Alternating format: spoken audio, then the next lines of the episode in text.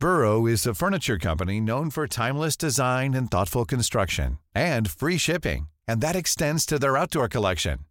Their outdoor furniture is built to withstand the elements, featuring rust-proof stainless steel hardware, weather-ready teak, and quick-dry foam cushions. For Memorial Day, get 15% off your Burrow purchase at burrow.com slash ACAST and up to 25% off outdoor. That's up to 25% off outdoor furniture at burrow.com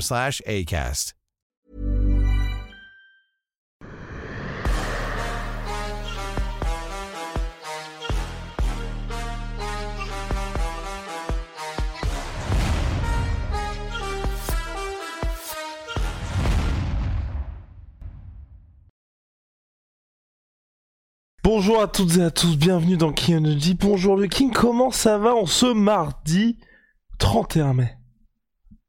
Excellent, ça va bien.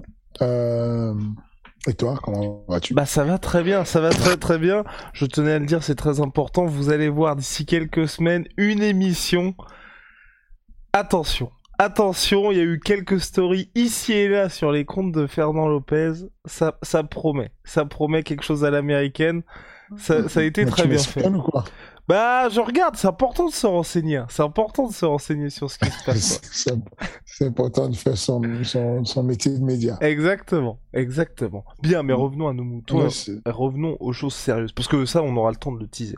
Les choses sérieuses, c'est l'UFC qui redémarre et Cocorico autour de Benoît Saint-Denis chez les lightweight après un début. Donc en short notice chez welterweight qui s'était pas passé comme prévu même si nous avions tous loué le courage de Benoît Saint-Denis sur ce combat. Mais il avait encaissé beaucoup de dégâts et c'est ce qui fait notamment qu'il y a eu une si longue absence. Là il revient il redescend en lightweight catégorie naturelle pour lui avec de nouvelles ambitions.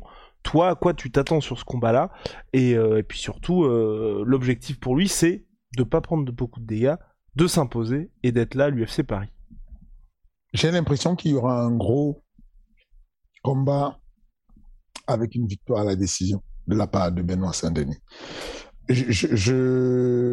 Alors, son, adversaire n'est pas impressionnant. Benoît Saint-Denis a eu un parcours correct avec des adversaires décents. Euh, et avec cette grosse guerre qui s'est fait récemment, euh, ça lui a fait de, on sait que c'est un guerrier qui est endurant, il faut le tuer pour qu'il perde le combat, euh, il ne lâchera pas la c'est une très bonne chose. Maintenant, son adversaire, euh, Niklas Stolz, euh, c'est un Allemand qui a beaucoup plus d'expérience. Il est sur euh, 12-5, donc ça fait environ 7 combats de plus que Benoît. Mais franchement, il n'a battu personne. C'est c'est- c'est- c'est- différent. En gros, dès qu'il y avait un nom qui tenait un peu la route, il a, il a, il a perdu. Je regardais tout à l'heure et tout. Euh, contre euh, Sébastien euh, Remst, un truc comme ça, un mec qui a 2-3, il a perdu. Contre Terry Brazer, qui est sur deux défaites à lui, à, au Bellator, il est sur deux défaites, y compris qu'il a perdu contre Yves Landu. Bah, Terry Brazier a battu euh, Ni- Niklas, l'adversaire de, de Benoît Saint-Denis, contre Chris Stringer. C'est un Anglais qui est sur 13-12. 13-12. Il a perdu. Et euh, le seul truc qui me fait lui donner euh, du crédit pour la décision, c'est son combat le plus relevant, son combat le plus important à mes yeux, qui est contre le Dagestanais Ramazan Emeev. Il est allé euh, à la décision, c'est un Dagestanais qui a l'UFC qui a 25, ils sont allés à la décision. Et ce combat-là, c'est un combat qui me fait référence et qui me dit, bon, il ne pourra pas finir euh, euh, Benoît Saint-Denis, mais Benoît Saint-Denis aura du mal à le finir et je pense que Benoît va gagner à la décision. Il est classé, pour vous dire, Niklas, l'adversaire de, de Benoît, est classé 401 au Fight Matrix. Mais, mais ça te fait pas quand même, on va dire, je sais pas moi, plaisir de, de se dire que les débuts de Benoît Saint-Denis seront face à un adversaire, on va dire, abordable, où là, clairement, il faut, Ah. y a, peut-être un petit peu plus de pression de gagner, mais c'est, c'est- enfin moi, c'est le seul truc, c'est que là, moi, je trouve que c'est bien, c'est que retour en lightweight, ça se passe dans des conditions idéales pour lui, mais par contre, à la différence du premier combat, où même on l'avait dit avant, ça allait être très chaud pour Benoît, là, il y a juste ce truc, et c'est, j'en parlais avec, euh, bah, donc Guillaume Pelletier, son manager, c'est là, faut surtout pas qu'il perde, par contre. Ça, ça, ça met une pression. Mais ce que je te dis, je suis vraiment content. Mais, mais, mais sin- sincèrement content que ça se passe comme ça parce qu'encore une fois de plus, euh, Benoît, c'est un grand guerrier. mais le temps qu'il s'organise, euh, euh, qui s'organise stratégiquement pour s'adapter avec des, nouvelles guerres de l'UFC. Il part du bref, il y a une adaptation à faire avec des nouvelles guerres. C'est pas facile l'UFC, quoi qu'on dise. Et, donc, moi, c'est très bien qu'on lui ait donné cet adversaire. Je vous dis, je, voulais juste qu'on se rende compte que euh, si je donne Benoît euh, sûrement gagnant et que je pense qu'il va gagner à la décision, c'est pas c'est pas juste parce que euh, euh par souci d'être chauvin, oui, chauvin, mais vraiment c'est que je, je pense que l'adversaire est prenable pour lui. C'est que je, je vous dis le palmarès, c'est mais pour 401 c'est euh, vous vous rendez pas compte en fait. 401 dans la catégorie des, des, des, légers. Si on comptait les gars du, du alors que Benoît il est bien classé. Benoît est 137 lui. Le gars est 401 ah, les cotes sont simples hein. c'est que Benoît est favori avec moins 165 et son adversaire est, est, est, underdog avec plus 145 euh, non, non c'est le contraire. C'est euh, c'est ça, c'est ça. Oui, c'est ça, c'est ça, c'est Benoît est. 165, son adversaire 145. Mais c'est assez proche, c'est ça que ça veut dire aussi. Voilà, c'est assez proche. Mais, mais encore une fois de plus, si tu prends les gars, de, les, les lightweight aujourd'hui, je suis à Res, Damien Lapelus c'est 150, Amin Ayoub est 153, Ilyes Giroum est 209, Fares Ziam, qui est même à l'UFC, est 246. Mais c'est-à-dire, je veux juste que vous relativisiez et que vous compreniez que Niklas Stolz, il est à l'UFC, mais il est 401. Enfin, je, me demande ce qu'il fait à l'UFC. Il est 401. C'est énervé. Enfin... oh, il est incorrigible. Juste pour euh, Faresiam, c'était pas un lapsus Non. Non. Pourquoi? Non, je sais pas, t'as euh, dit euh, les lightweights ah, qui sont à Res. Euh, oui, j'ai rajouté Fares qui n'est pas à, qui n'est pas à D'accord. Euh, et, donc voilà. Mais, mais, en tout cas, je pense que c'est un bon combat pour nous et je pense qu'on aura la victoire dessus. C'est quasiment, voilà, dans le pire des cas, on aura une victoire à la décision. Je, je, je pense que c'est ce qu'on aura comme victoire dessus. Et puis, sur cette Fat 4 là, je suis aussi intéressé par le combat de Dan Ige contre. Mossa.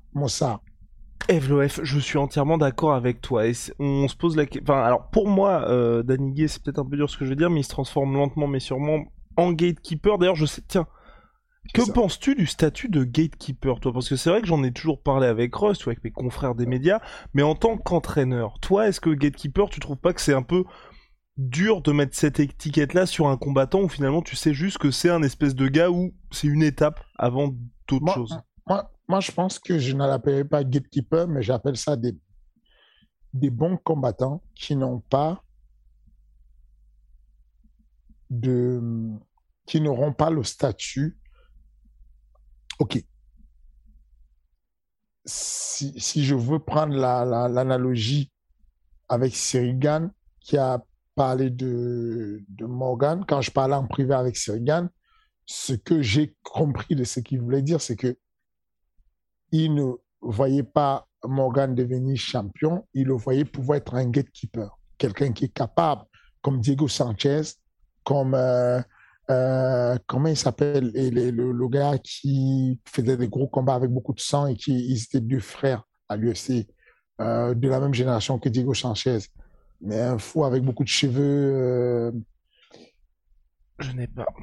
Je n'ai pas. Ok, je, je, je, je, ça, je l'ai au bout de la langue, ça va revenir. Mais en tout cas, c'est sûr que euh, aujourd'hui, c'est sûr qu'aujourd'hui, moi, le statut de gatekeeper ne me gêne pas en soi de l'appeler gatekeeper. Il y a des personnes qui, parce qu'il manque des éléments qui sont des éléments de finish et des éléments de constance. C'est ça le problème. Avec un gars qui devient gatekeeper parce qu'il n'a pas la constance. Dan Ige est bon, il est complet, il a une bonne lutte qui peut permettre de défendre la lutte de Evloev. Malheureusement, il n'est pas très transcendant dans un domaine précis ou dans tous les domaines comme comme Charles Oliveira. C'est ça qui fait qu'on va définir en fait si tu es un gatekeeper ou pas un gatekeeper. Et, le mot gatekeeper, les médias l'utilisent, mais, moi je pense juste qu'il y a, il faut, savoir se positionner. Moi, je prends mon élève euh, Alan Bodo, bah, je lui souhaite d'être un gatekeeper. Je ne vais pas lui. C'est que si je lui souhaite d'avoir la ceinture de l'UFC, je mets une barre qui, est assez haute et il faut pouvoir avoir la lucidité de le dire. Je souhaite qu'il puisse être un gatekeeper parce que ça veut dire qu'il a une carrière de 15 ans à l'UFC. C'est ça aussi l'avantage. C'est que gatekeeper veut dire que tu es là, tu gagnes, tu perds, tu gagnes, tu perds, mais tu gagnes souvent et tu es là longtemps et tu maintiens ton métier pendant longtemps c'est ça qu'il faut comprendre dans Gatekeeper, c'est que Diego Sanchez, euh, euh, il est tellement habitué à combattre qu'au moment où on lui dit euh, fiston, il faut arrêter, il n'est pas chaud parce que il, il, a fait toute sa vie là-dessus à combattre à l'UFC et qu'il il, il, il est tellement confortable, il s'en fout de perdre, alors que les nouveaux combattants, ils sont sous pression.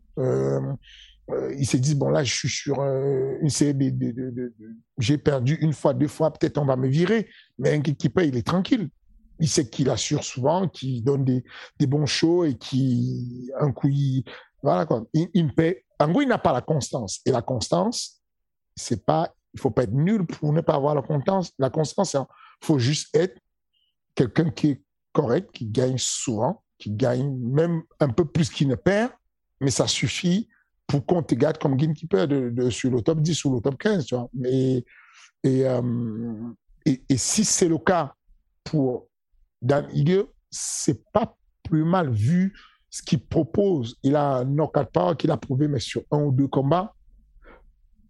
Il n'est pas constant dans son knockout power. Il va perdre bêtement des fois, et puis il est excellent des fois. Et moi, ça, je ne trouve pas ça. OK.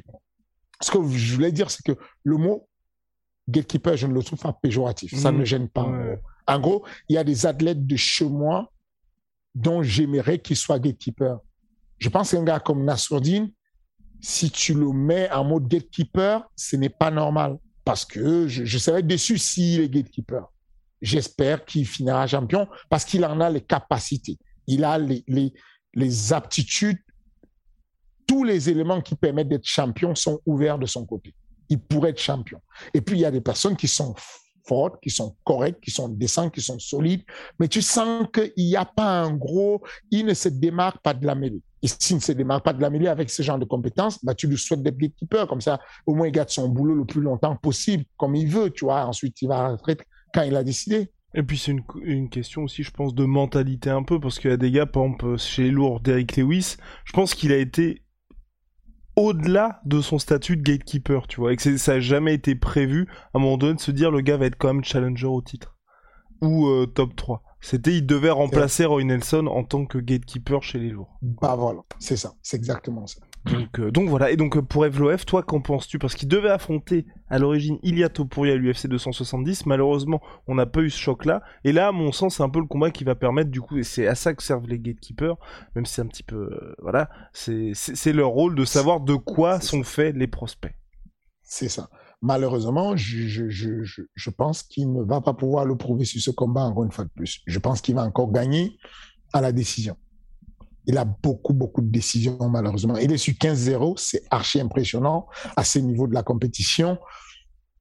Euh, mais il manque cet accélérateur qui va faire qu'il aille finaliser un mec comme ça. S'il réussit à finir un mec comme euh, Euh, euh, comme euh, là ça devient sérieux. Là, là tu le prends au sérieux, tu vois. C'est un peu comme quand on donne la chance à Nassoudine d'aller combattre contre Edmond Chabazian bah, si tu ne le finis pas, on s'est dit, bon, on va, on va revoir un peu à la baisse parce que Edmond est bon. C'était un mec promis, promu. Enfin, on nous parlait de lui comme étant le, prochain truc.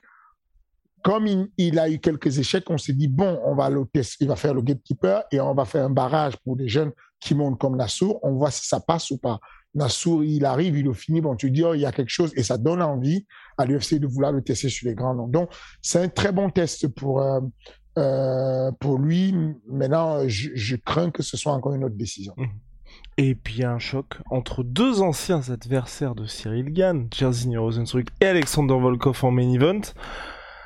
Ça fait partie de ces combats-là qui, bon, c'est des noms bien connus du public, mais on se demande, on se demande un peu quels sont les enjeux là. les enjeux, les enjeux, c'est déjà de faire son chemin vers la ceinture. Parce que la course à la ceinture pour Volkov n'est pas perdue complètement. Ah ouais, il y a, y a, eu quand même le stop contre Cyril, le stop contre Aspinal. Pour moi, tu vois, aujourd'hui, on distingue clairement, enfin, tu vois, il y a le, le quatuor de tête, il y a John Jones et Miocic, et ensuite il y a tous les autres, enfin, tous les autres. Je me mets un petit pack, euh, tu vois, de Jairzinho et puis Volkov. Jairzinho, il a quel âge? Il a quoi, 32 ans, 33 ans? Bon, voilà. Alexander Volkov, à quel âge? N'est pas si vieux, Alexander Volkov.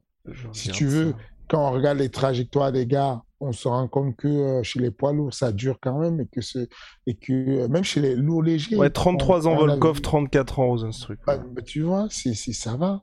C'est pas, c'est pas, euh, c'est pas si grave que ça. On, sait bien que Volkov, à un moment donné, non, non, que le, champion des, le Polonais euh, qui était champion des loups légers, bah, il est revenu de quelque chose. Regarde le champion actuel, euh, comment il s'appelle euh, Oui, Yann Blakovic, ouais. Voilà. enfin, oui, c'était, pardon, c'était, Glover Teixeira avant, mais Blakovic aussi revient de loin. Ben voilà. Donc, si tu veux, je, suis persuadé que je suis persuadé que il y, a, encore moyen, il y a encore le round n'est pas fini, surtout qu'il y a pas, il y a la catégorie de poids lourd est remontée en ce moment. Il y a eu quelques nouveaux retours, mais c'est pas si. Euh, je veux dire, ça se joue sur euh, les doigts de deux mains max. Et quand il y a les doigts de deux mains, ça veut dire que tu n'es pas à l'abri de. En trois victoires, tu es sur la ceinture. Mhm. Tu, tu, tu, penses que si Volkov fait trois victoires, il n'a pas la ceinture là? Je pense que c'est compliqué pour lui de faire trois victoires parce que aujourd'hui, pour un mec comme Volkov, a affronté tout le monde. Il a perdu contre Curtis Blades aussi. Bah, le véta problème, c'est ça. C'est que quand j'ai analysé ce match-là, ce que je me suis dit, c'est que le dernier match, j'ai été extrêmement déçu. Alors, Thomas Final a été flawless. Cependant, il n'a pas été transcendant. Tom lui-même hein, n'a rien fait de spécial. On a vu Volkov qui était moribond. Donc, euh, il va au sol, il se laisse manipuler la main très facilement. Il n'y a pas eu de. Est-ce que Volkov est ce match-ci est déterminant pour. Moi, je donne la victoire à Volkov parce qu'il est plus complet, parce qu'il est plus compliqué dans son style. Mais il y a un petit, euh, une petite inquiétude sur est-ce que c'est le début de la décadence de Volkov là qu'on a vu ou est-ce que c'était juste une erreur d'un Volkov qui n'est pas levé du bon pied parce que la performance sportive elle a beaucoup d'aléas en fonction de, comment tu as dormi, comment tu te réveilles, comment tu, enfin, qu'est-ce que tu as mangé la veille. Tu peux arriver à être du mauvais pied et faire une piètre performance. J'espère que c'est ça pour lui, auquel cas, s'il a un temps soit peu le Volkov qu'on a connu à l'époque de Cyril, je pense qu'il va gagner parce qu'il est plus complet et parce qu'il il, peut causer beaucoup de problèmes en kick à Jerzino. Maintenant, si le Volkov de Thomas Final se présente, il est mort. Jerzino va le cueillir parce que parce que il, a ce mauvais réflexe d'avoir le menton levé et, voilà. Mais je, voilà mon pronostic il est celui de dire euh, que euh, euh, Volkov va gagner à la décision. Ben voilà. Bon bah c'est dit. Je, pense aussi Alexander Volkov va gagner par la décision. Et où est-ce que tu le placerais toi? Ensuite d'ailleurs, ce qui serait intéressant c'est pour Volkov c'est d'avoir cette revanche contre Derrick Lewis. Pour Jairzinho Rosenstruck je sais pas trop moi pour le coup. Parce que là aussi il se transforme en gatekeeper aussi. C'est ça, mais comme tu l'as dit plus tôt, les gatekeepers peuvent des fois changer le courant de leur carrière. Derrick Lewis, gatekeeper à la base, et d'un coup, il se réaccélère et on se met à lui parler de la ceinture. Il pense que c'est une blague. Il dit, mais non, moi, je veux plus combattre pour la ceinture. Mais non, vraiment, c'est devenu la ceinture et il a combattu pour la ceinture. Donc, euh, enfin, elle était intérimaire, mais il a combattu pour la ceinture et il était, il, d'ailleurs, il a fait ce combat pour la ceinture parce que le champion n'était pas disponible. Sinon, il aurait fait la ceinture directement. Euh, oui, ça vaut le coup. Moi, si je suis un manager et tu me dis, ton gars, tu préfères qu'il arrête la compétition ou tu le gardes quand même comme gatekeeper avec espoir qu'un jour, euh, sur un malentendu, qui retrouve du poil de la belle, qui soit bien, qui soit en état de flow pendant deux, trois combats et qui tombe sur la ceinture, bah, je prends ma charge, je tente, je tente le coup. Et puis surtout, il y a, c'est toi qui m'avais parlé de ça, j'espère ne pas rompre un secret euh, énorme. C'est, euh, c'est que je pense que chez les lourds, il y a aussi quelque chose comme ce que tu m'avais dit justement par rapport à Mark Hunt, où en gros, la fin de sa carrière UFC, c'était presque une retraite dorée où il y avait un combat ici et là, mais à chaque fois, il se faisait 800 000 ou quelque chose comme ça, et donc il était tranquille. C'est ça. Plus tu combats, plus tu gagnes. Alors, Mark Hunt, il, partait de haut. Euh, le fait qu'il apporte euh, tout ce public venu du K1 qu'il avait, le positionnait comme étant un grand vendeur de pay-per-view de toutes les façons. Et donc, c'est simple. Hein, il faut commencer la, la, promotion, comment elle, elle marche. La promotion marche sur ce que tu vends. C'est aussi simple que ça. Tu peux dire ce que tu veux. Si tu vends plus, on te paye plus. Aussi simple que ça. Mark avait donc un minimum garanti parce qu'on savait que le mec, on le connaît partout au Japon, on le connaît en Chine, on le connaît en Corée. Bref, l'Asie l'adore, le connaît. La Hollande le connaît parce que, bon, voilà, kickboxing, euh, voilà, le, K1 complètement lui a donné un certain statut comme Overeem. Ça, c'est ça, ça, ça, c'est des poids lourds qui avaient ce statut-là de OK. Ils ont fait un certain niveau. Le contrat, normalement, quand tu redescends, enfin, tu passes de euh, tu vas passer de d'environ euh, 110 000 à 150 000 environ quand tu arrives au statut vers les alentours, tu vas signer le contrat pour la ceinture. Ensuite, tu vas combattre pour euh, la première fois que tu combats pour la ceinture, tu es autour de 500 000 dollars. Si tu es spécial, tu, as un statut spécial comme Cyril qui a fait le double. Voilà. Euh, et quand tu redescends de la ceinture, on te met un palier où tu ne redescends pas moins que ça. Hmm. Ça veut dire qu'aujourd'hui, quel que soit le combat que Cyril va faire hors ceinture, il ne descendra plus jamais. Et pourtant, il était parti d'environ 150, il ne descendra plus jamais à moins de 350, la base. Et à partir de là, c'est un peu comme ça que ça se structure. Donc, si tu veux, dans quelques années, s'il a un autre round pour la ceinture, et que ça remonte, la planche va remonter peut-être et, quelle que soit la chute après, tu ne chutes pas en dessous de 600 000 et ainsi de suite. C'est comme ça que les statuts se font. Et donc, dans le cadre des anciens qui ont beaucoup combattu, comme Mark Hunt, comme Overeem, bah, ils étaient, ils étaient assez confortables. C'est ridicule quand on voit en réalité ce qui pourrait se faire, ce qui se fait dans d'autres sports. Mais par rapport aux combattants de l'UFC, par rapport à un mec comme, euh, je sais pas moi, euh, le, champion des, des ou des, ou, des et tout, bah, par rapport à lui, euh, il n'y a pas photo comparé à ce que gagnent les poids lourds. Donc, euh, c'est plutôt intéressant. Complètement. Et petite transition avec le kickboxing, Hari, Alistair Overeem 3 a été annoncé. T'en penses quoi? Parce que on voit, enfin, quand je regardais les commentaires, il y a les gens qui sont excités, qui sont c'est cool, d'autres qui disent c'est beaucoup trop tard avec deux gars qui sont quasiment quadragénaires. je suis fatigué, moi. moi, je les adore, hein, tous les deux. Euh, c'est ma génération dont j'adore, je regarde ce qu'ils font, je suis passionné. J'ai beaucoup aimé, ils m'ont fait vibrer, mais c'est bon. Euh, moi, je veux de la fraîcheur le, le existe depuis. Moi, je trouve que c'est un échec après toutes ces années de ne pas avoir pu produire de nouveaux champions, des gars frais. Et qui t'imaginent comment il y a les poils les poils pilules. Il y en a des tonnes, quoi. Enfin, mm, une petite salle comme le MMA Factory, regarde le nombre de poids qu'on est capable de sortir. Et, et, et euh, et, c'est une salle, c'est même pas une structure, c'est pas un événement, tu vois.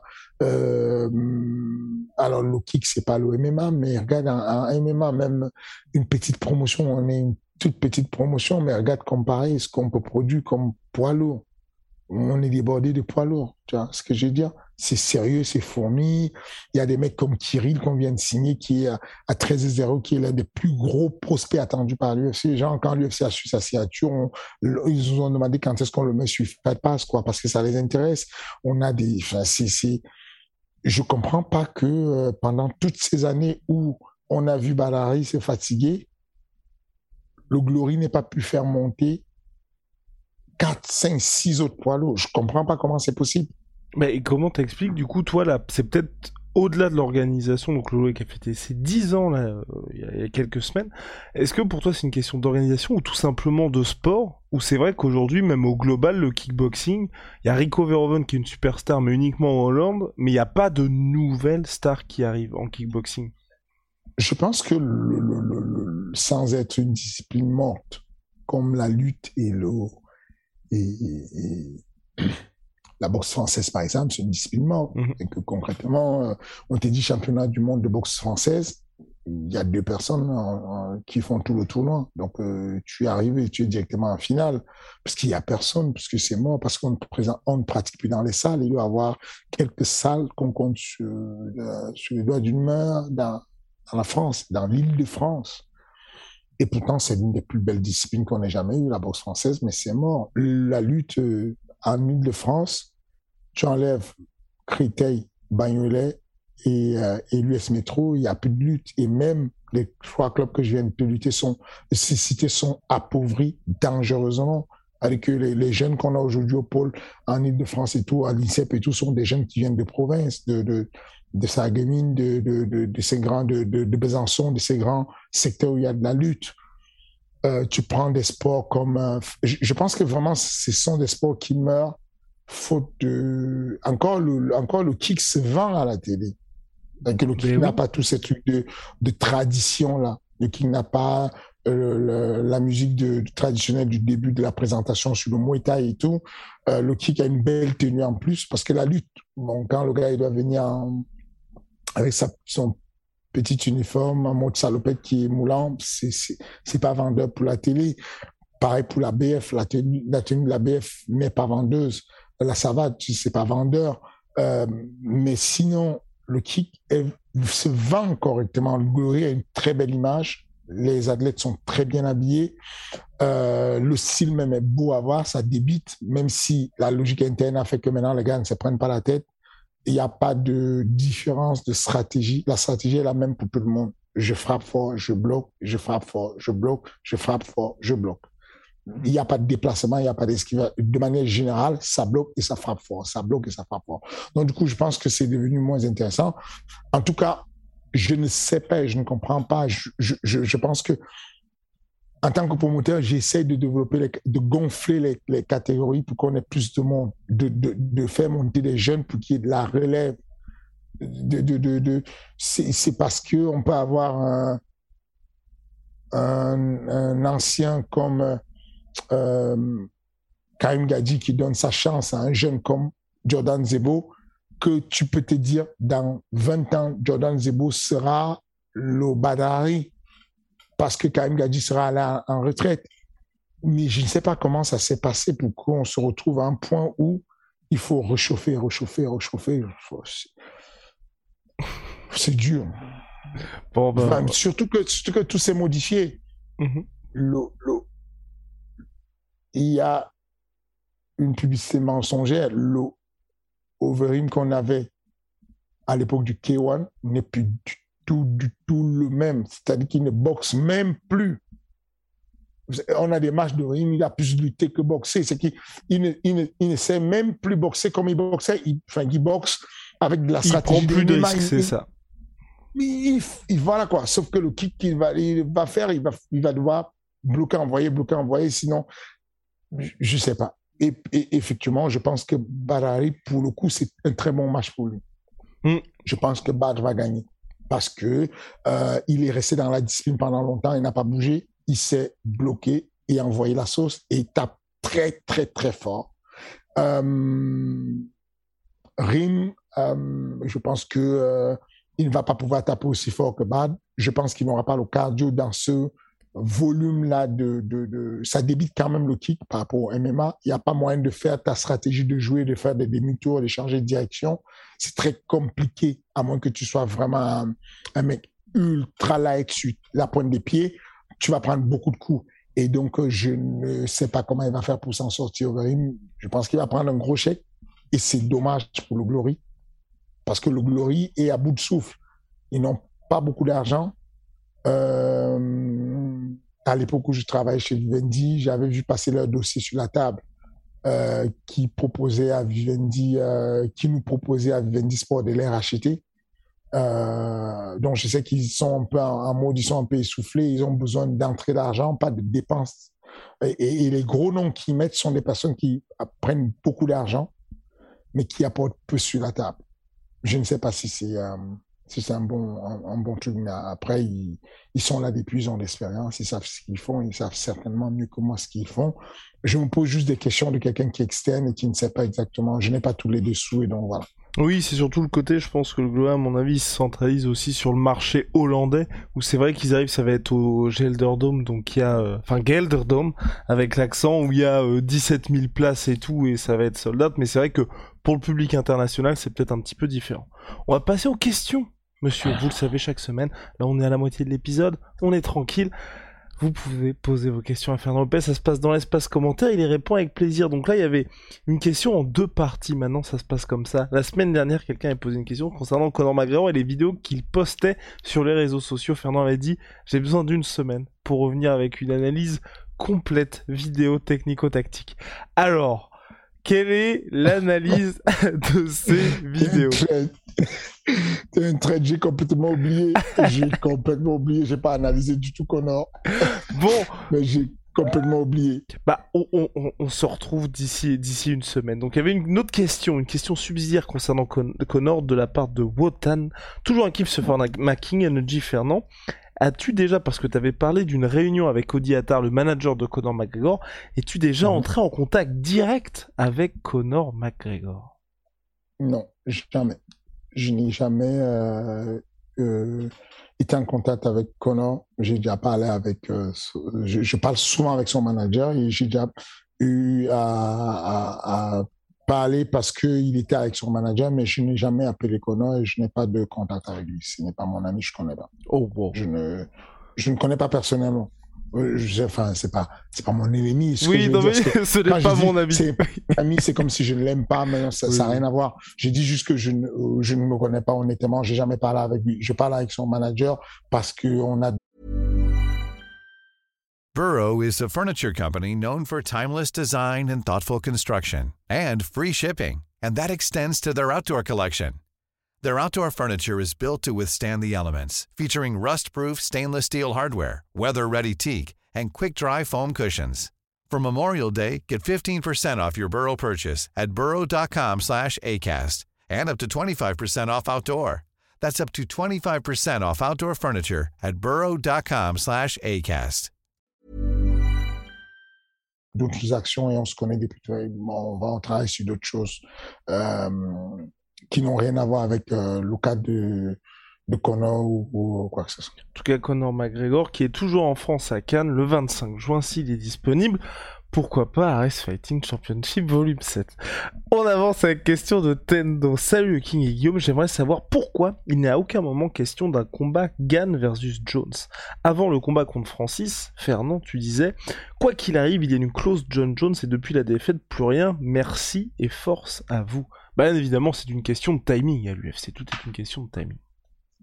Oui, la clause existe toujours, la clause ne bouge pas. C'est que les, les, les, personnes qui nous écoutent, quand elles entendent parler de la clause John Jones, s'imaginent que ça veut dire une clause qui dit qu'il va affronter John Jones forcément. Non, la clause, elle dit s'il affronte John, voilà le montant minimum, minimum qu'il peut prendre. En gros, on, négocie pour dire, OK, Jones, c'est un gros poisson.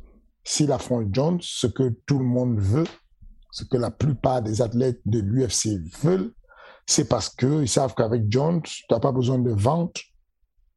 Il, va vendre pour toi les pay Et donc, du coup, tu vas, vous allez ramasser l'argent. Et l'UFC en est conscient et l'UFC n'hésite pas à négocier. Et donc, du coup, dans le cadre de cette négociation, il est mentionné dans le contrat qu'il y a un montant très conséquent qu'il prendra si jamais il affronte Jones. Sauf que, bien entendu, Jones, c'est un combat qui va beaucoup buzzer et on ne va pas donner le combat à Sergan alors qu'il a perdu et que le champion est là et que le champion est chaud pour affronter euh, euh, Jones. Et même, et quand bien même le champion n'est pas là, il se trouve que celui qui était le, champion qui a le plus régné, qui s'appelle euh, Stipe Miocic Stipe Miocic a dit je vous ai rendu plein de services. Pour service rendu, donnez-moi quand même Jones, quoi. Enfin, je, j'ai été là pendant longtemps, j'ai défendu la ceinture longtemps, c'est la base. Et ça s'entend. Moi, j'ai demandé Jones en disant, euh, j'imagine qu'on est payé en droit, on a perdu le combat, mais cependant, nous, on est là. Je vois que ça chipote, que ça discute, qu'on ne sait pas qui va faire quoi. À tout moment, Cyril est là, il est prêt à prendre Jones. Et, et, j'ai eu la réponse, on note ça, on l'entend, c'est noté. Si jamais une opportunité se présente, on vous fera signe. Mais pour le moment, on est à fond sur le combat, Jones contre Stipe, et on a l'impression que les deux sont d'accord. Voilà ce que j'ai eu comme réponse. Et donc, euh, bah, on attend que le combat se fasse. Et, et, si ça ne se fait pas, euh, à la date qui était prévue, je vais relancer encore en disant, bon, je vois que ça ne s'est pas fait. Euh, on fait comment? Surtout s'il y a une victoire à Paris euh, en septembre de, de sur euh, ça, ça permettrait de relancer le truc et, et, et, même à Cyril, ça lui permettrait de revenir déjà sur une victoire parce que ce n'est pas innocent, ce n'est pas anodin de prendre une défaite. Quand tu prends une défaite, il y a quand même une construction à refaire physiquement et plus moralement, psychologiquement, pour repartir sur une série de victoires. Et donc, après cette victoire, là, tu peux aller John Jones, c'est un gros morceau, quel que soit le style de John Jones qui va arriver. C'est-à-dire qu'on on, on, se doute bien qu'après tout, tout, ce temps sans s'entraîner, il n'est plus le même. Ça peut être qu'il n'est plus le même en positif ou il n'est plus le même en négatif. On n'en sait rien. Et donc, quoi qu'il en soit, quand tu vas affronter John Jones, tu sais que tu te prépares, tu dois te préparer au pire. C'est-à-dire? Bah, John Jones, c'est une problématique. C'est-à-dire que même quand bien même il aurait perdu euh, de l'acuité visuelle ou euh, des repères sensoriels dans la cage ou quoi que ce soit, euh, il reste toujours quelqu'un avec un fat IQ et une grosse expérience. C'est-à-dire que on dit de Cyril Gann qu'il a un fat IQ, mais il a un fat il a un fat IQ sans expérience. John Jones cumule les deux. Il avait le fat IQ quand il avait 20 ans et il a toujours ce même fat IQ qui, on sait aujourd'hui que la connaissance euh, ne se perd pas de manière générale, à moins qu'on ait perdu, on a, on a une pathologie, mais de manière générale, si je donne de la connaissance et que je, je, je, je, ne la perds pas parce que je l'ai donnée, elle est juste à somme positive. Donc, on peut imaginer que si il avait son fight IQ il y a 10 ans et qu'il a toujours aujourd'hui, son fight IQ a vraiment évolué comparé à celui de Cyril, d'autant plus que chaque combat est un apprentissage. Et donc, euh, il est vraiment à craindre du côté de la conception du sport, du côté, euh, je parle plutôt du, euh, du côté réflexif de la chose, intellectuel du combat, cognitif du combat. Effectivement, physiquement, je ne pense pas qu'il va poser des problèmes à Cyril qu'on n'a pas encore rencontré. Je pense que son côté intelligent et cognitif du combat va lui permettre de faire des choix, des bons outils. Des, des, il a des bons outils, il a les coups de coude, il a les genoux, il a les kicks, il a une très belle lutte. C'est pas tant la lutte le problème, parce que euh, on a vu plus puissant que lui en lutte. C'est plus le timing qu'il a quand il choisit de lutter et quand il choisit de mettre son coup de coude qui vont faire qu'il va niveler et égaliser ce que Cyril va apporter comme athlétisme. Et que penses-tu, toi, on en avait parlé brièvement avec Russ du ring Rust, il y en a certains qui pensent que ça existe, d'autres non. Est-ce que toi, c'est une réalité ou pas, ça? C'est une réalité, ça existe scientifiquement, ça existe. C'est même pas, j'ai même pas besoin de, c'est même pas un, truc où on fait, euh, on, est dans de la, on n'est pas dans la, dans la spéculation. Très concrètement, le désentraînement existe. On sait aujourd'hui que des études très sérieuses montrent que euh, un manque d'entraînement de, de, deux semaines peut amener jusqu'à moins 50% du VO2 max. De, voilà, que très clairement, euh, deux semaines de non-entraînement d'un sportif de haut niveau peut le conduire à moins 50% de VO2 max. Si vous imaginez un peu le niveau du désentraînement, l'accélération à laquelle ça a. Donc, euh, euh, quand vous avez fait quatre ans sans vous entraîner sans combattre, euh, ça peut jouer des coups, mais des tours. Effectivement, la science n'est pas exacte sur tout le monde. Effectivement, chaque cas de combat est différent parce que vous allez me prendre des cas, des, cas particuliers, des cas singuliers. Vous allez faire euh, ce qu'on appelle l'individualisation du débat et vous allez me dire, mais il y a un tel, il avait fait six ans sans combattre, il est arrivé, il a dégommé un tel. Hmm, ça, ça veut rien dire parce que chaque combat est fait par son style, par sa manière, par son démarrage, par sa fin, par son finish, par l'élément de la nature. Je peux avoir la plus belle précision du monde, mais si euh, la frappe que Conor McGregor met sur le menton de José Aldo qui le couche en 10 secondes, s'il la déplace de, d'un centimètre, mm, José Aldo ne tombe pas. Est-ce que tu te rends compte un peu du, du, truc? Avec la même frappe, si le hasard fait que José Aldo est bas sur ses appuis ou un peu haut, ou un peu en retard, ou un peu en avance, il y a un déplacement d'un centimètre et le chaos n'existe pas et le combat continue. Ça, c'est une partie de, de, la vie quand même qu'il faut considérer comme un, un, hasard et, qui est qui n'est pas qui n'enlève pas le crédit de l'athlète hein, c'est que l'athlète force le hasard c'est le bras de c'est la volonté du cerveau de Conor McGregor qui lui permet d'aspirer de, faire un retrait de jambe de placer son contre de manière clean et de faire que ça tombe mais mais il suffit juste que sur le dernier combat de Davis euh, euh, euh comment il s'appelle sur la boxe Davis Oui, contre, Davis, oui. Voilà, il suffit juste que son adversaire ait une seconde de retard ou, une seconde d'avance ou un déplacement qui est un peu penché sur la gauche ou la droite, l'impact du coup n'est pas pareil. Et donc, c'est toujours une affaire d'angle, de degré, de machin. C'est trop précis pour qu'on nous dise que c'est une science exacte. Ça ne peut pas être exact.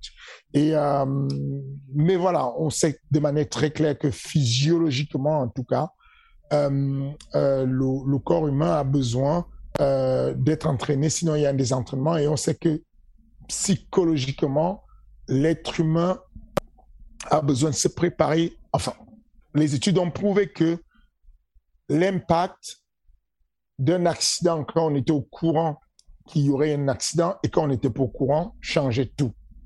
À, une voiture qui va à 50 km heure, tu es assis à l'intérieur, tu es prêt à recevoir un choc.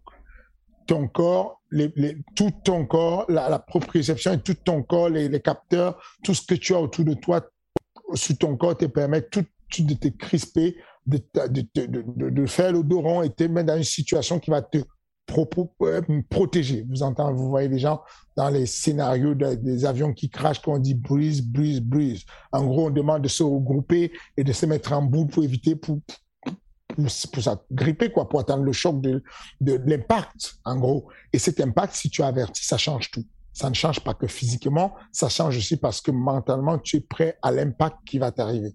Bah, c'est la même chose. Si tu es là pendant quatre ans à subir ces impacts tout le temps, tu es un peu plus préparé que si tu as fait quatre ans sans être là et quand tu arrives au bout de quatre ans, tu prends l'impact. Voilà, c'est, c'est, c'est, c'est le rust. Voilà. Dernière question de Velga Unlimited à chaque King Energy ou presque vous vantez les mérites des combattants, donc Fernand, euh, qui savent se vendre et vous encourager les plus discrets à apprendre à le faire. Pourtant, votre meilleur poulain, entre parenthèses Sirigan, fait à mon sens partie des combattants UFC les moins introvertis, les plus introvertis et discrets, et qui en font le moins niveau promo slash trash talk. Et tout ce qui va avec. Est-ce que vous êtes ok avec ça, ou est-ce que vous travaillez avec lui sur cet aspect là afin qu'il devienne plus attrayant et reconnu, et donc plus bankable à l'avenir? Je suis pas d'accord avec ça. euh, non, je, suis d'accord avec le commentaire. Je suis complètement d'accord avec le commentaire. Il a raison. Mm n'est pas vendeur par le fait qu'il se mette en avant. Il ne sait pas le faire. Ce n'est pas sa nature. Il peut pas le faire. Il n'aime pas le faire. Euh, et je suis d'accord avec lui que c'est frustrant pour moi. Et Cyril et moi, on est d'accord dessus. On en rigole souvent. Euh, tu as déjà, tu as déjà assisté à des scènes assez marrantes où euh, on essayait de le coacher pour avoir une attitude ou pour essayer de euh, de dire certaines choses il est juste il en est incapable. Il en est sincèrement incapable. Et donc euh on, on travaille beaucoup dessus. On travaille énormément dessus sur ce qui peut être modifié. En gros ce qu'on s'est dit ce qu'on a eu comme accord c'est que on ne lui fera jamais faire quelque chose qui est contre nature. On évitera de le mettre dans une situation qui peut être inconfortable parce que ce n'est pas sa nature, mais que sur les actions qui sont possibles, euh, on essaie de travailler dessus. On essaye, par exemple, de, de, de le faire réagir sur, euh, sur euh, Twitter, sur quelques commentaires des athlètes de l'UFC ou du boss de l'UFC. Il n'en a rien à cirer il s'en tamponne complètement. Il n'est pas intéressé du tout par ça, il n'a pas le temps pour ça. Et donc, euh, mais encore une fois de plus, quand j'ai ma casquette d'entraîneur, je ne m'occupe pas de ça, je m'occupe de sa performance, je veux qu'il gagne, je veux qu'il soit le meilleur athlète possible. Quand j'ai la, casquette d'agent, je suis obligé de travailler dessus, de forcer dessus, parce que ce qu'il attend de moi, la raison pour laquelle il me paye, c'est que je puisse lui apporter le meilleur rapport, temps perdu à l'UFC, argent c'est le meilleur rapport que je puisse avoir. Et pour que j'apporte ça, il faut que je puisse aller chercher tous les axes de performance au niveau financier. Et donc, du coup, euh, mais vraiment, euh, surtout, surtout et n'importe quoi, euh, il y a des choses que tu... Euh, j'ai apporté un truc, j'ai ramené un truc qui ne se faisait jamais à l'UFC. C'est une anecdote marrante. Enfin, ça se faisait jamais, ça s'est jamais fait d'avoir un athlète qui a un micro en presse-conférence. Et donc, sur les deux presse-conférences de, de, Francis et Derek Lewis, voilà, Cyril a une oreillette qui est connectée à un micro, qui est mon micro. Et je suis le seul qui parle dans le micro. Je suis, j'ai un micro qui a un bouton push. J'ai juste appuyé dessus et je donne, je lui donne la direction où aller pour pouvoir animer la conversation. Et on a euh, le journaliste de RMC qui donne, euh, qui dit à, à Derrick Lewis, qu'est-ce que ça te fera d'être battu chez toi par un Français? Donc c'est un peu de la provoque. On est à Houston, quoi. Et il lui dit ça en anglais. Derrick Lewis répond en disant, fuck you and fuck all the donc fuck à toi et fuck aux Français. Fuck you and fuck all the French. Dans la foulée, il n'a même pas terminé. Moi, j'appuie le micro et je dis and fuck you too. Donc, Cyril est censé répéter and fuck you too. Et il me regarde, il fait ça. Je dis frère, t'es sérieux? And fuck you too. Il fait et, il sort, il me dit, mais le King, c'est impossible, je peux pas parler comme ça, je peux pas dire ça, tu vois. Et c'est sa nature, et c'est bien, c'est bien, j'admire ça, c'est quelqu'un d'intègre, de, vrai, de, sincère, d'honnête, et qui, qui a des limites. Mais je déplore ça, parce que c'est un peu la situation du médecin que tu vas voir et à qui tu dis, j'ai envie de me porter bien. Et le médecin te dit, comme tu as mal à la côte, je te donne deux semaines de euh, de vacances, tu ne t'entraînes pas et tu vas t'en, tu dis au médecin non, je peux pas, je vais m'entraîner. Le médecin dit mais que, pourquoi tu me casses la tête? Pourquoi tu me demandes en tant qu'agent de te faire gagner de l'argent alors que tu me fais de la contre-production derrière? En gros, ce que je te dis, c'est que on a un dispositif que l'UFC a admiré. C'était vraiment une invention géniale de ma part de dire les gars, donnez-moi un micro, machin, on dit, mais ça va être compliqué à mettre en place. Je dis non. Et il y a un mec qui arrive, un ingénieur de son qui arrive, il dit, je peux combiner ça. Je pense que je peux lui donner un micro push et il n'aura jusqu'à pareil, il sera en direct avec Cyril. On fait les tests, tout va bien et tout. Et je dis à Cyril, il me dit, non, je, te promets, je vais faire. Je, te promets, je vais. Je dis, mais attends, faut que tu comprennes bien, c'est que ce n'est pas, pas, ce n'est pas méchant, mais c'est un jeu de ping-pong. La presse conférence, il va falloir qu'il y ait du ping-pong. Du coup, je me dis, bon, les phrases longues et compliquées, je ne lui en parle même pas parce que ça, va le perturber. je dis juste que, bon, le gars, il est dans une animation dynamique et tout, il balance un truc, tu peux juste lui balancer un autre truc derrière, tu vois. Et, euh, et, euh, et, par exemple, il y a un moment donné où euh, Derek Lewis lui parle de Boring Fight, en disant, bon, Cyril est l'un des mecs les plus ennuyés et tout ça. Et moi, je lui dis, pas plus ennuyeux que le combat Francis contre Derrick Lewis. Me fait. Je dis, bon, pourquoi tu m'as fait prendre le micro, frère? Mais d'un côté, d'un côté, vaut mieux ça plutôt que ça sorte mal. Parce que euh, le pire, c'est que ça sorte mal ou que ce soit pas ah de manière naturelle. ce serait le pire bad buzz, en fait. Que ce serait ridicule. Aujourd'hui, on sait que Cyril, on dit qu'il n'est pas vendeur par le côté euh, crash talk et tout, mais il est vendeur par son côté bon gamin, même si ça vend de manière organique. C'est qu'aujourd'hui, vendre en mode je suis le bon gamin, ça va très lentement, mais ça va sûrement et tu gagnes le cœur des gens.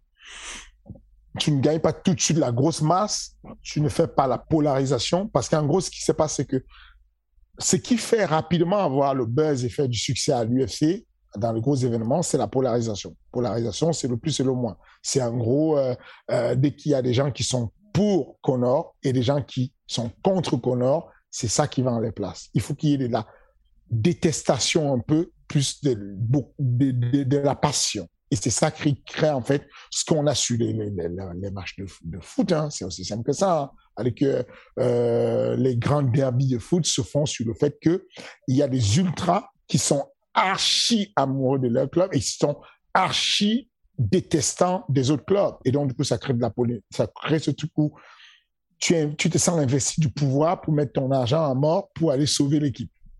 Et donc, c'est ce qu'on essaie de créer sur le MMA. Et cette polarisation ne, ne, prend que si elle est honnête et si elle est naturelle tu ne peux pas vraiment la fabriquer. Le but, c'était dans un premier... Mon but sur tous les athlètes, y compris euh, les tout premiers, hein, y compris Francis, Francis, on préparait les punchlines. Hein. Tout, tout, ce que Francis disait au début, ce qu'il disait dans l'octogone, ce qui tout était préparé. On avait toujours quelque chose qu'on préparait, quelque chose qu'on allait dire. On avait toujours, euh, il terminait son contrat, son combat, il me disait bon là, euh, voilà le texte que je voulais mettre et tout. Tu penses que c'est le bon?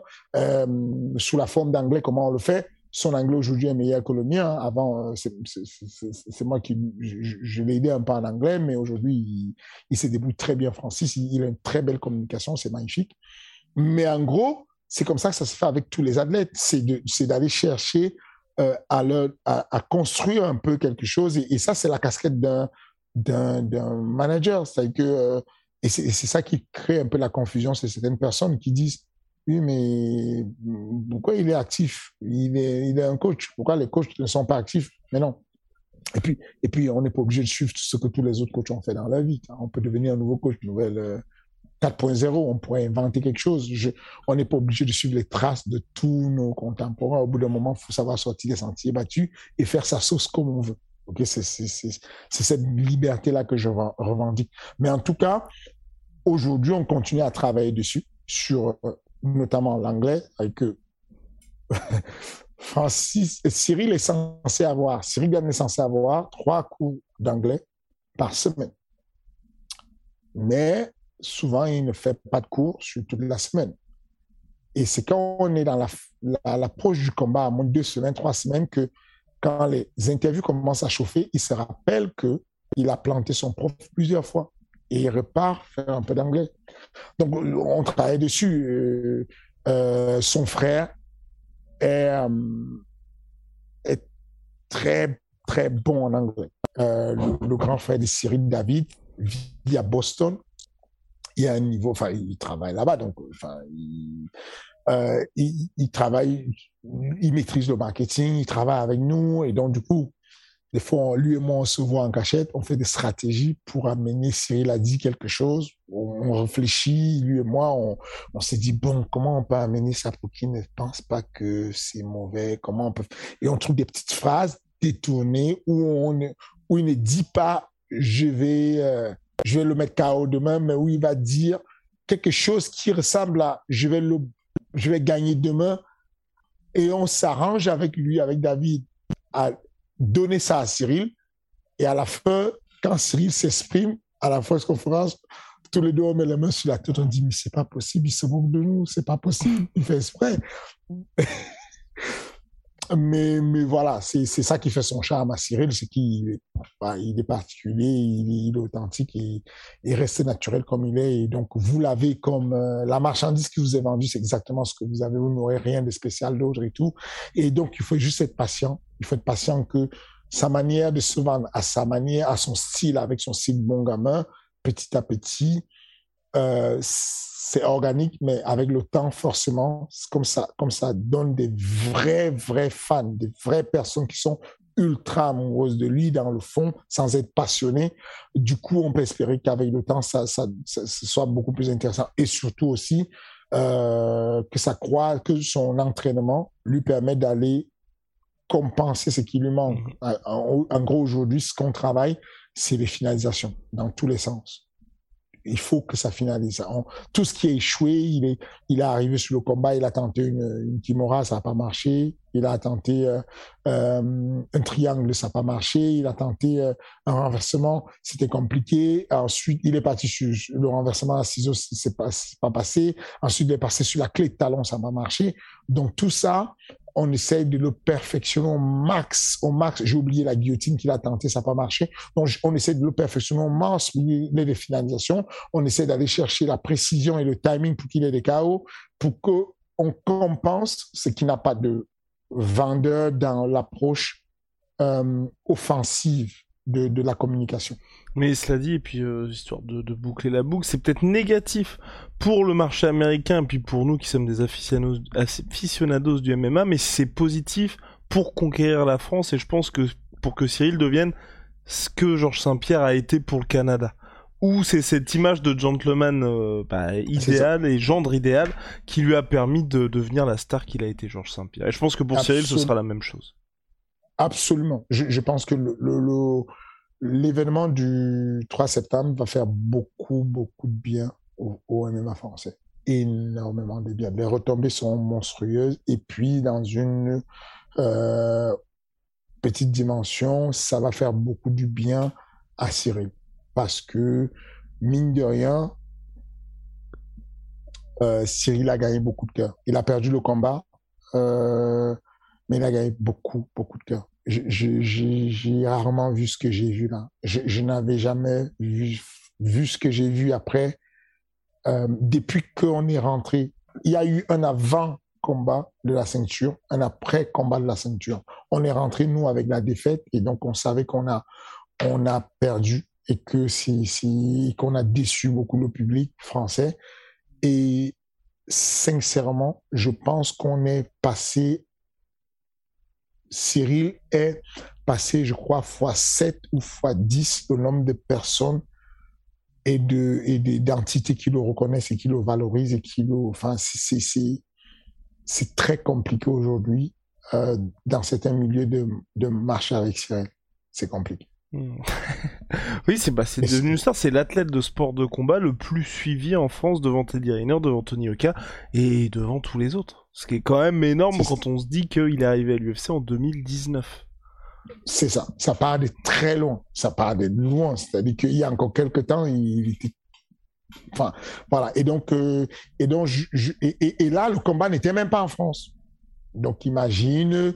Euh, alors, ce combat n'a pas trop d'enjeux, mais ça reste un grand combat. Ça reste quelqu'un. Ça, beaucoup de Français, même s'il y aura beaucoup de Français sur la FAT4, l'essentiel des Français viendront regarder Cyril. Et donc, on peut être sûr qu'à la fin de l'événement, euh, il y aura des gens assez mainstream dessus. Ça, ça va être intéressant. Et voilà, rendez-vous le 3 septembre pour l'UFC Paris, ouverture de la billetterie, le 24 juin. Fernand, bah c'est terminé pour cette semaine pour King Energy. Vous le savez, on est partout. On est sur Spotify, Apple Podcast, Google Podcast et j'en passe. Donc vous tapez King Energy et on est là. On est aussi sur YouTube, vous le savez. Vous posez vos questions dans l'espace commentaire et comme vous voyez, Fernand y répond avec plaisir la semaine d'après. Petit point réclame pour Ice Fighting Championship parce que là, Fernand prévient et il a raison de prévenir, ça sent le soldat. Donc faudra pas venir se plaindre d'ici quelques semaines, les gars. Absolument. Et, c'est pas une blague, c'est sérieux, ça va. de toute façon, les gens le savent. Si cette facade ne va pas vite, on n'aura plus jamais vendu des places. Tu vois. Enfin, euh, je, j'ai eu, euh, j'ai regardé aujourd'hui euh, des le, le, comment dire la chaîne de Ebicho et j'ai eu Michael Lebou qui, euh, qui a promis qu'il allait payer sa place et qu'il allait montrer avec le hashtag J'ai payé ma, j'ai acheté ma place. Euh, euh, et, et, donc du coup, euh, c'est bien, c'est une bonne chose. Il a aussi, euh, il a aussi dit que c'était injuste de la diffamation parce que en réalité, il a eu des places offertes par quelqu'un de Ares qui est fan de lui, qui apprécie ce qu'il fait et qui lui a offert en douce des places. Ah, et, et, et, et, qui ne pouvait pas ne pas profiter de ces places. Et donc, euh, je le comprends. Et, donc, si j'ai, si j'ai, euh, si j'ai euh, diffamé ou si j'ai dit des choses incorrectes à ton endroit, monsieur Michael Lebou, euh, je suis désolé, je je te présente mes plates excuses. C'était pas le but. Le but, c'était justement de dire, il faut que, il faut qu'on soit solidaire et il faut qu'on se donne la force. De la même manière que je donne la force euh, à, Ebicho, que je donne la force à, à, ce que vous faites. Euh, de la même manière, j'aimerais que vous vous rendiez compte que euh, même si dans son podcast il a dit que il ne considère pas que c'est du vol s'il ne prend pas une place, moi j'ai dit que c'est du vol indirect. C'est pas du vol directement premier degré, genre flagrant délit flagrant flagrant flagrant. Ce n'est pas un vol direct, un mot flagrant délit à moi, tu es en train de, me piquer des sous dans la caisse, mais c'est quand même un manque à gagner. C'est un manque à gagner parce que euh, de la même manière que je, suis un vecteur de communication et que ce que je dis a de l'importance, et donc euh, ça peut toucher si je dis qu'il euh, vole Ares. De la même manière, ça peut toucher les gens si les gens entendent qu'il dit qu'il va se faufiler dans Ares.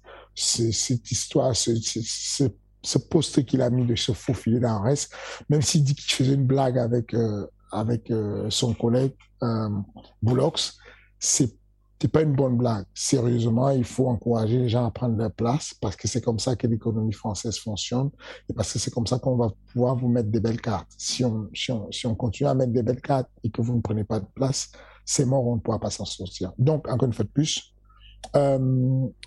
merci à monsieur euh, le bout d'avoir fait son mea culpa dessus en disant que euh, il allait euh, prendre sa place et qu'il allait euh, et qu'il allait euh, euh, comment dire annoncer ça qu'il a pris sa place et, d'ailleurs il a encouragé tout le monde à prendre la place parce qu'on fait un, bel événement.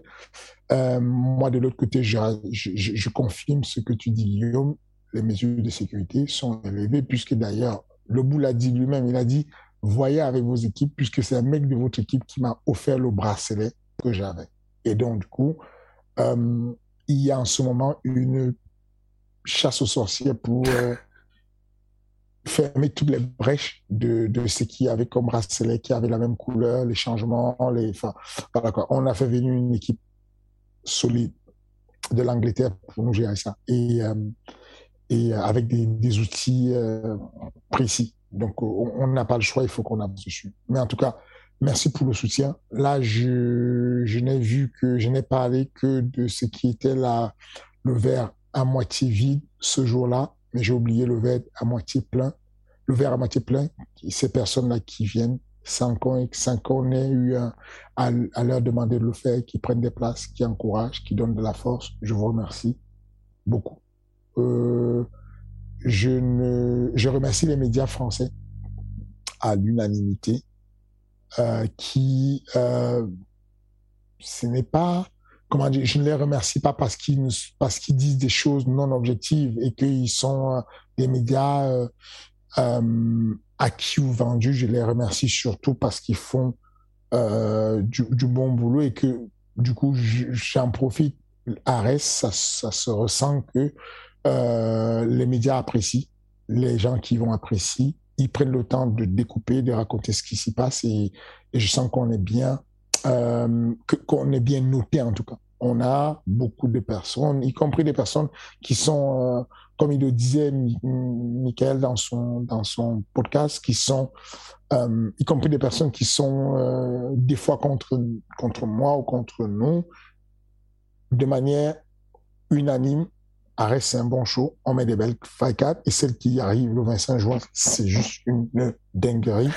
Et, euh, donc, euh, Merci. Ah voilà, prenez vos places. Ça se passe dans l'espace, euh, bah, c'est dans l'espace commentaire, commentaire épinglé, et dans la description. À la semaine prochaine, le King. Et puis sinon, si on ne se voit pas d'ici là, pour vous qui nous regardez ou nous écoutez, ce sera le 25 juin au Dôme de Paris. Merci. À la prochaine.